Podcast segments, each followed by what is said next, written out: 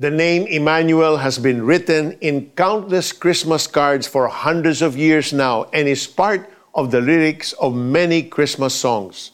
In the Bible, this name was first mentioned by the prophet Isaiah in Isaiah chapter 7 verse 14. Therefore the Lord himself will give you a sign.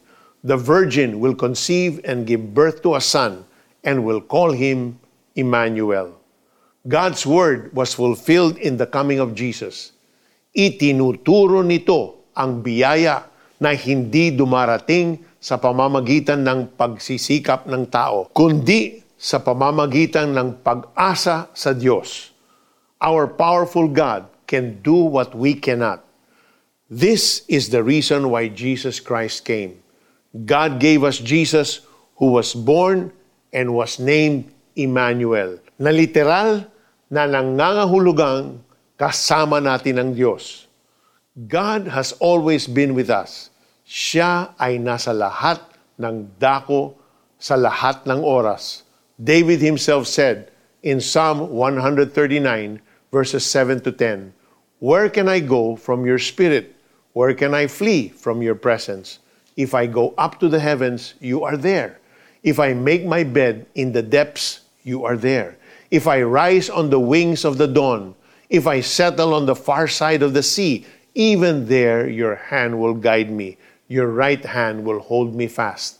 In Jeremiah chapter 23, verses 23 and 24, God said, Am I only a God nearby and not a God far away? Who can hide in secret places so that I cannot see them? Do not I feel heaven and earth? But what made the coming of Jesus significant is the fact that God finally had flesh and blood. May mukha na siya.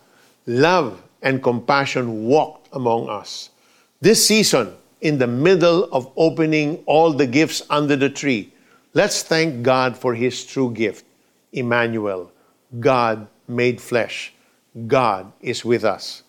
Panginoon, I know that you are always here, even when I don't feel your presence or I can't audibly hear you. Help me to realize that and to know that whenever I'm having problems, you are always here with me. Thank you for coming, Lord Jesus. For the application, write a prayer to God about why you think He has always been here for you. Then read and meditate on it.